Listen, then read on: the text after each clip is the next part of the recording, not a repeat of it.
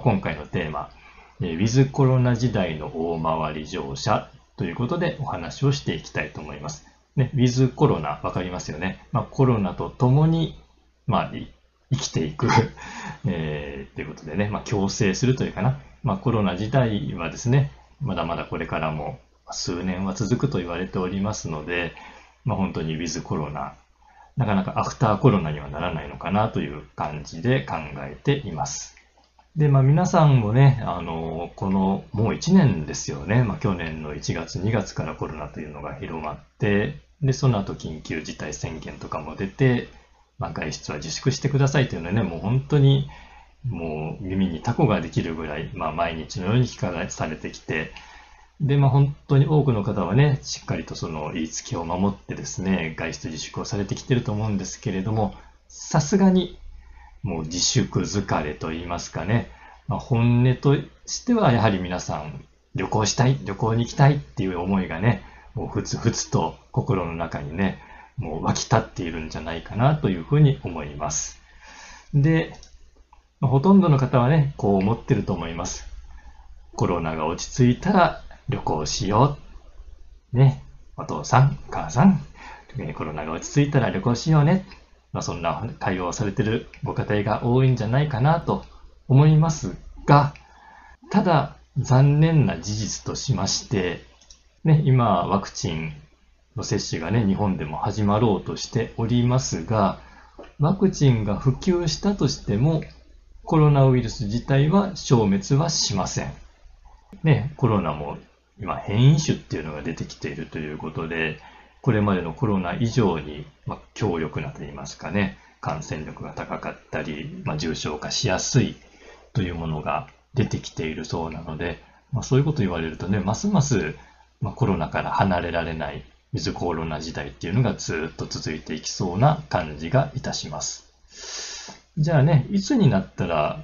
旅行に行けるんだという話になっちゃいますよね。コロナが心配だから外出できないと、え自粛しないといけないと言われてるのに、これからもどんどん変異種とかが出て、ね、流行が終わらなければ、いつまで経っても外出できないということになってしまいます。でもそんな状況なんでね、本当にまあ、しっかりと言いつけを守る真面目な人ほどですね、ストレスが溜まっているんじゃないかなと思います。あるいはね、お勤めされている方は、えー、慣れないリモートワークといったもので、本当にね、まあ今までしなかったことをね、急にやらされる状態になったんで、それでストレスが溜まっているという方も多いんじゃないかと思います。ということでね、もうなかなかもう病んでしまう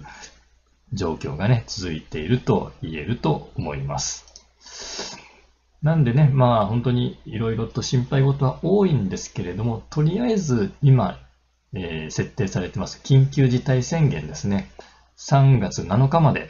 もしかしたら短縮されるかもわからないんですが、ね、自粛はね、まあ、続くとは思うんですけれども、まあ、とにかく家にいろみたいなね、そういう強制力はなくなりますので、で、あとまあ、まあ、自然にと言いますか、季節が春になっていって、暖かくなっていけば、まあ、昨年もそうでしたけれども、まあ、コロナもね、小康状態になって、直接的なね、あの、感染というのかな、そういうのも減っていくと思われますので、もうぜひね、このタイミング、春になるタイミングで、外の空気を吸いに出かけてみてはいかがでしょうか。で、まあ、そのね、とっかかりとしてですね、まあ、この私がやってる大回り乗車をね、活用してもらえたらと思うんですが、もしされるんであれば、まずは小回り乗車から始めませんかということを提案したいと思います。大回りじゃなくって小回りです。ね、ちょっと今からね、ポイントを5つ挙げて説明したいと思います。まずポイントの一つ目ですね。まあ、小回りということで、まあ、要は短い時間で、まあ、サクッと旅行しましょうっていうことを提唱してるんですが、まあ、そうすることによってですね、えー、ま、移動距離や移動時間が短くなるので、ま、そういう他の人と接触する機会が減ります。そして、まあ、移動時間も短くなりますので、まあ、疲れをためないということでね、まあ、そういう短めのコースがおすすめですよということを一つ目に挙げています。でポイントの二つ目ですね。えー、まあ、混雑する時間帯を避けるということでね、まあ、当然といえば当然なんですが、まあ、平日であれば朝とか夕方のラッシュアワーは避けて、まあ、少しね、遅めの、ま、お昼に近い時間に出かけて、で、夕方になる前に帰ってくるっていうようなね、まあ、そういう短めの時間でね、え旅行をされるっていうのがおすすめだと思います。で、ポイントの3つ目ですね。まあ、これもまあ普段すでに皆さんされてることだと思うんですが、まあ、特に列車の中ですと、つり革ですとか手すりですよね。まあ、いろんな方が当然使われて握ったりされてますので、もしかしたらそこにコロナウイルスが潜んでいるかもわかりません。ということでね、まあ、もしね、そういうところを触ったら、もうまめに消毒する手指をね、まあ、消毒液かけて拭き取るとか、えー、ウェットティッシュとかね、え除菌効果のあるもので、えー、手を洗う。で、まあ、なるべくね、液とかについたら、洗面所に行って水で洗い流す。ね、石鹸で洗うということをね、やる必要があると思います。まあ、もし可能であればですね、まあ、外出かけるときはですね、もう手手袋ですね、えー、軍手とかそういうものを身につけて、まあ、そういう釣り革とかを握るときは手袋の上から、えー、握る。で、まあ、外出から帰ったらね、手袋を、まあ、すぐに洗濯機でね、えー、洗濯をして、まあ、除菌をするというような対策をされるといいんではないでしょうか。で、ポイントの4つ目ですね。まあ、旅行なんでね、まあ、一人で行くこともあれば、家族、友人と出かけることもあると思います。でまあ、そういうグループで出かけられた時のね、まあ、列車内での寒暖は控えめにということで、まあ、大声での会話は控えましょうというね、まあ、これもまあ、すでに定着している習慣だと思います。まあ、やっぱり旅行とか言うとね、ちょっとね、気持ちが高揚してね、ついつい、まあ、声のトーンがね、上がったりとかしがちなので、まあ、列車の中、まあ、周りに人が大勢いるような場所では、なるべく控えましょうということです。そしてポイントの5つ目、これが最後ですけれども、まあ、飲食の話ですね。列車の中で、まあ、飲食はしない。もしくは、周りに人がいない、空いている時に飲み食いはしましょうということです。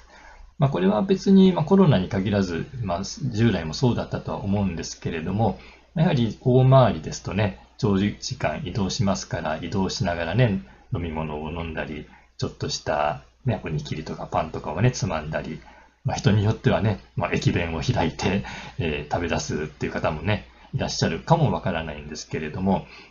まあ、やはり今の時期ね、まあ、食事をするっていうことは当然マスクを下ろすということになりますので、やはりそういう姿をね、見ると周りの方が不快な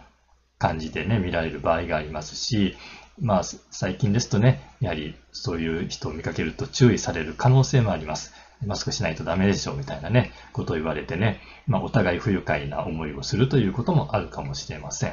ということでね、まあ、もし飲み食いする場合は、もう周りの様子をね、しっかり見ていただいて、本当に一つの車両にね、まあ、2、3人しか乗ってないような、ね、ローカル線とかであれば、まあ、そういうね、人から離れたところで食べる分にはさすがにそれはね、まあ、そんなに文句言われることではないと思いますので、ま、状況を見て判断をしていただけたらと思います。ということでね、まあ、こういう5つのポイントに注意して旅行をされたらいいと思いますが、それでもね、やっぱり旅行に行ってね、こういういろんな気遣いをしなければいけないっていうと、余計にね、楽しむために出かけてるのに、余計に気遣いしちゃったと いうことになると本末転倒です。で、まあそういう気遣いをね、少しでも減らすためにはどうするかっていうことを考えると、これです。まあ対策としては、まあ大回りなんですけれども、なるべく特急列車、あるいは指定席とかね、グリーン席を積極的に利用されるといいと思います。まあ、これによってですね、まあ、特急であれば、まあ、自由席もね、今であれば空いてると思いますし、指定席であれば、まあ、当然ね、あの、まあ、今であればね、あの通路にまで人が溢れるような状況がないと思いますので、まあ、指定席車に座れば、まあ、そんな密な状況にはならないと思います。で、関東であれば普通列車のグリーン車っていうのもありますから、そういうのを利用されると、まあ、密になる恐れは減りますし、あと座席でね、えー、多少飲み食いをしても、まあ、そこまでね、まあ、白い目で見られることはないと思いますので、まあ、そういう、ま、食べる場を 確保するという、そんなメリットもあると考えます。でね、ま、特急とかね、グリーン席を使えばね、追加料金がいるじゃないかと。大回り乗車は格安でできるからメリットがあるのに、それはないんじゃないのって考える方ももしかしたらいらっしゃるかもしれないんですが、そこはもう今、この時期にね、旅行する上では、感染リスクを下げる保険料と思ってね、まあ、言っても、まあ、せいぜい1000円とか1500円ぐらいの出費で済むはずですので、まあ、それぐらいはね、まあ、ちょっと旅行の楽しみも含めてと思って、まあ、負担していただければなと思います。あと、まあ、当然そのお金っていうのはね、JR の売り上げになるわけですから、今 JR、ね、東日本ですら巨額の赤字で、まあ、非常に大変なことになってます。ということ、状態ですので、まあ、少しでもね、売り上げに協力しようっていう、まあ、そういう心づもりでお金を出していただけたらなと思います。あとはね、まあ、特急を使うことで、近くても旅行気分が盛り上がるっていう効果もあります。やはり、まあ、ロングシートのね、まあ、いつも乗ってる普通列車よりも、えー、リクライニングの効いた、ね、指定席、あるいはグリーン席に座ると、それだけでね、ちょっと気分が高揚して、えー、楽しめると思いますので、まあ、そういう、まあ、料金も含めたもんだと思って、考えていただければいいんじゃないでしょうか。まあ、ということでね、まあ、私がご提案する小回り乗車のまとめということで、5つのポイントをもう一度振り返ってみます。1つ目は、まあ、接触機会が少なく疲れない短めのコースにしましょうということです。で2つ目は、えー、ラッシュアワーとか、まあ、混雑する時間帯は避けましょうということですね。まあ、平日はもちろんですけれども、休日もね、まあ、これから行楽シーズンになってくれば、徐々に人が増えていくと思います。で、やっぱり休日の朝の早くの時間とかはね、結構混んだりしますので、そこはもう、あの、避けるような感じで時間調整をしてください。で、三つ目はね、釣り革手すりを握ったらまめに手指の消毒をしてください。四つ目、グループでの寒暖は控えめに、まあ、大声で喋ってると周りの方にご迷惑です。で、5つ目、車内での飲食は、まあ、極力しない、もしくは周りの状況を見て空いている時にしましょう。ということです。読んでいただいたら、まあ、当然といえば当然。でね、まあ、特に目新しい内容ではないかもしれないんですが、今はね、やっぱりこういうことを改めて気をつけてですね、旅行された方が、まあ、自分もそうですし、周りの方にも気持ちよく、え、旅行がね、できるんじゃないかなと思います。で、まあ、こういったことを踏まえて、じゃあ、どこをどう回ったらね、あの、楽しめるのかっていうのをちょっとお話ししていきます。小回り乗車の、まあ、モデルコースということでね、大阪、東京のモデルコースを簡単にお話ししていきます。まずは東京の方からですね。これ、まあ、東京の、えー、まあ、近郊部分の路線図をちょっと出しております。で関東はですね、まあ、とにかく、まあ、いつ、どの時間でも混んでますよね。えー、特にもう、どうでしょう、まあ、この武蔵野線よりも内側ぐらいのエリアっていうのはもう常に混んでるイメージなんですけれども、まあ、あと千葉とかね、まあ、横浜とか、まあ、空いてるところを探す方が大変だと思うんですが、まあ、ということはね、まあ、なるべく郊外の路線を乗りに行く方がいいと思います。まあ、相模線、八甲線、両毛線、水戸線、成田線とかね、東金線という、まあ、こういうね、まあ、東京近郊区間のまあ外周部分に当たるようなところっていうのは、まあ、比較的利用客が少なくって、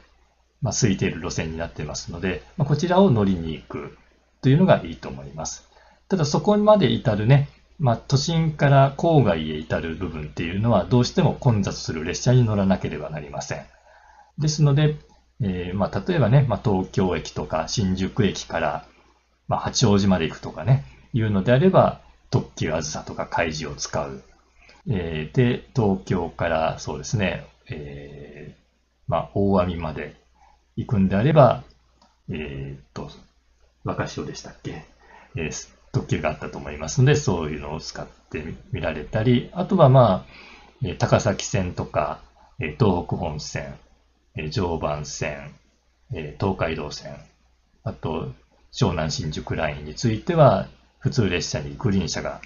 連結されてますので、そちらを利用されると、まあ、比較的空いていると思いますので、そういった席を利用されると、えー、まあ、密にならずに安全だと思われます。ということでね、まあ、関東エリアについては、と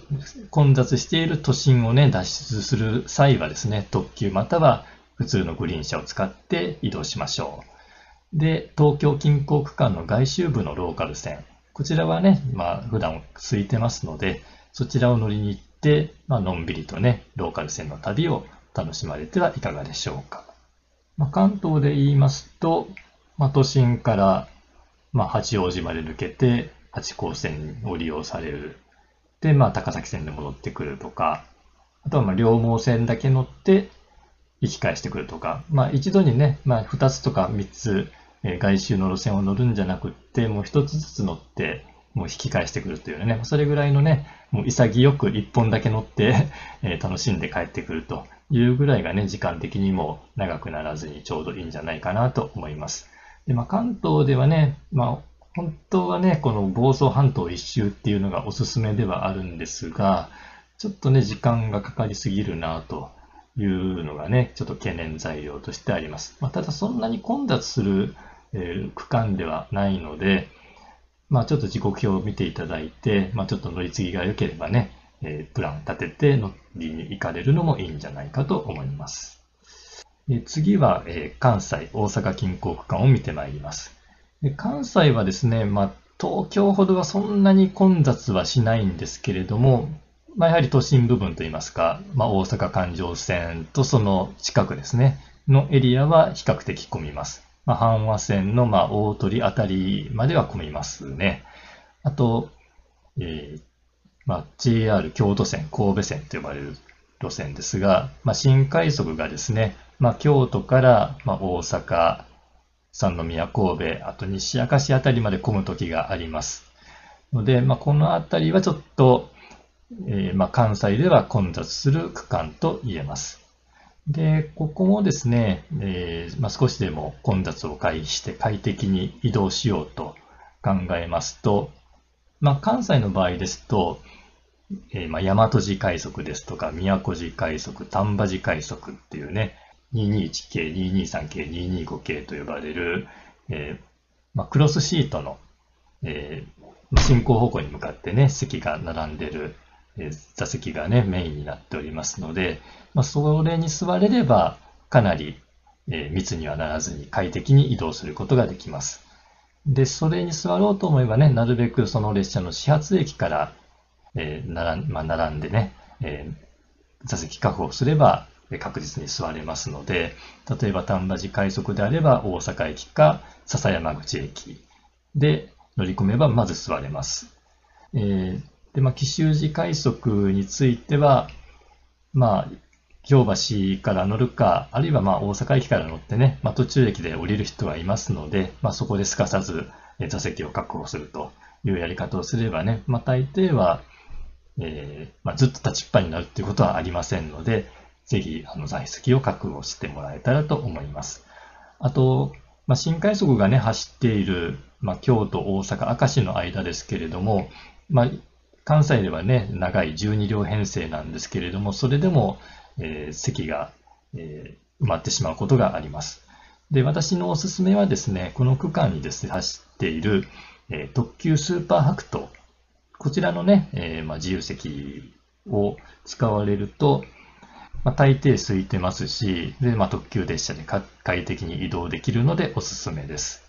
あとまだ数が少ないんですが、新快速にね、指定席車の A シートっていうのもあります。で、まあこれはね、まあちょっとレアな、えー、列車でもありますので、まあそういうのを狙って、えー、まあ快適に移動もできて、珍しい車両にも乗れるというようなね、体験をされると、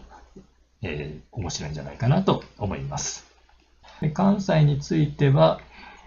まあ、例えばね、えー、まあ、加古川線だけね、ぐるっと一周で乗ってくるっていうのも、えー、まあ、時間的にはちょうどいいぐらいの、まあ、4、5時間ぐらいで行ってこれるコースになりますし、あるいはね、京都とか滋賀に住んでる方であれば、本当に、え、琵琶湖をぐるっと一周するっていう乗り方でも、えー、十分ね、楽しめますし、まあ、景色もね、琵琶湖の景色、と、その周囲の山々のね、景色もね、非常に素晴らしいので、えー、おすすめだと思います。あと、まあちょっとね、和歌山とか回るとかなり時間がね、取られるので、えー、ちょっとね、えー、誰にでもおすすめできないんですが、例えばね、桜井線だけちょっとぐるっと回って、まあ、引き返してくるとか、あとは奈良線をね、乗って帰ってくるとか、まあそういう感じでね、まあ、ちょっと短い円になるところをね、選んで利用されると、本当に3、4時間ぐらいでね、サクッと楽しむことができますので、ぜひトライしてみてください。